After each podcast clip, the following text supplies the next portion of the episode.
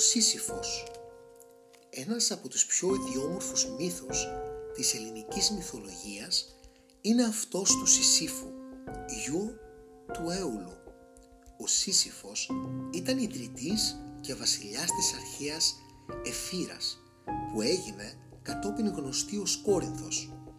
Η περιπέτεια του Σύσυφου άρχισε όταν ο Δίας αποπλάνησε την Έγινα, κόρη του ποταμού Θεού Ασοπού.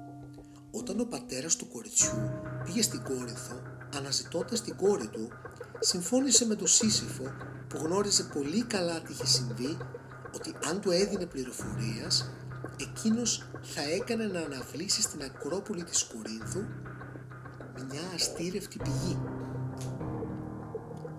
Έτσι, ο Σύσυφος είπε όλα όσα γνώριζε στον Ασοπό και εκείνος καταδίωξε άγρια τον πατέρα των Θεών για να πάρει εκδίκηση. Όταν τελικά ο Δίας κατάφερε να γλιτώσει από την οργή του, πρόσταξε τον Άδη να πάρει στα τάρταρα τον Σύσυφο και να του επιβάλλει αιώνια τιμωρία. Όμως ο Σύσυφος με πονηριά κατόρθωσε να αλυσοδέσει τον ίδιο τον Άδη και να τον φυλακίσει. Για όσο διάστημα ο Άδης βρισκόταν φυλακισμένος, κανείς δεν μπορούσε να πεθάνει.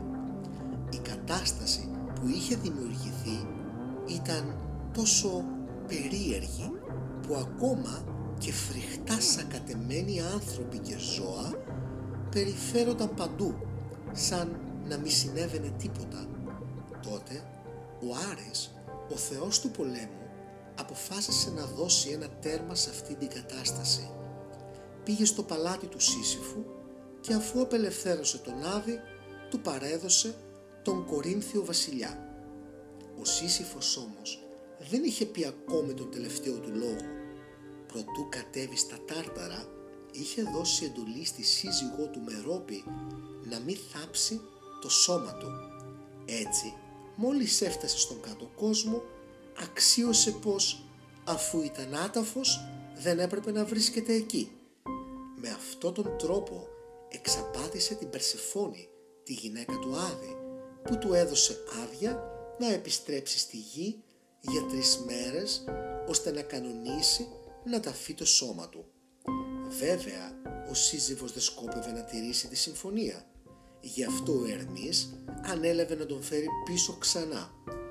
Για να τον τιμωρήσουν, οι κριτές των νεκρών που ανέθεσαν να ανεβάζει σπρώχνοντας στην κορυφή ενός λόφου έναν τεράστιο βράχο.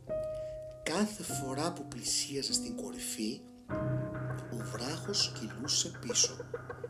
Έτσι, ο Κορίνθιος βασιλιάς ακόμη σπρώχνει εκείνο τον ογκόλιθο και θα εξακολουθεί να το κάνει ακατάπαυστα στην αιωνιότητα.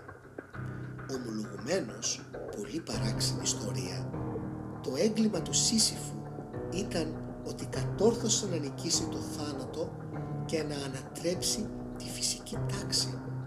Κατόρθωσε να κάνει πραγματικότητα ένα από το πια ουτοπικά όνειρα ολόκληρης της ανθρωπότητας. Γι' αυτό και τιμωρήθηκε από τους θεούς.